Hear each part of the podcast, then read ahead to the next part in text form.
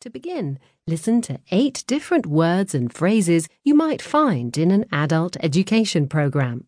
You'll hear each one in German first and then in English. Just listen.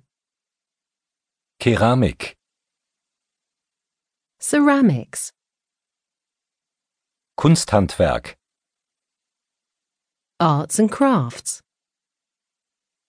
Wagenpflege, car maintenance, einen Betrieb, ein Geschäft führen, to run your own business, Gesellschaftstanz, ballroom dancing, Achtsamkeit, mindfulness, Kursleiter,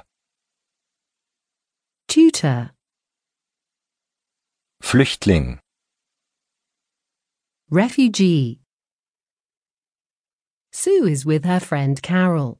Carol is reading something. Listen to their conversation. They'll use those eight words that we just heard. What's that you're reading, Carol? It's the new program for adult education classes at the college next year. Are you thinking of doing a course? Maybe I'd like to learn something new.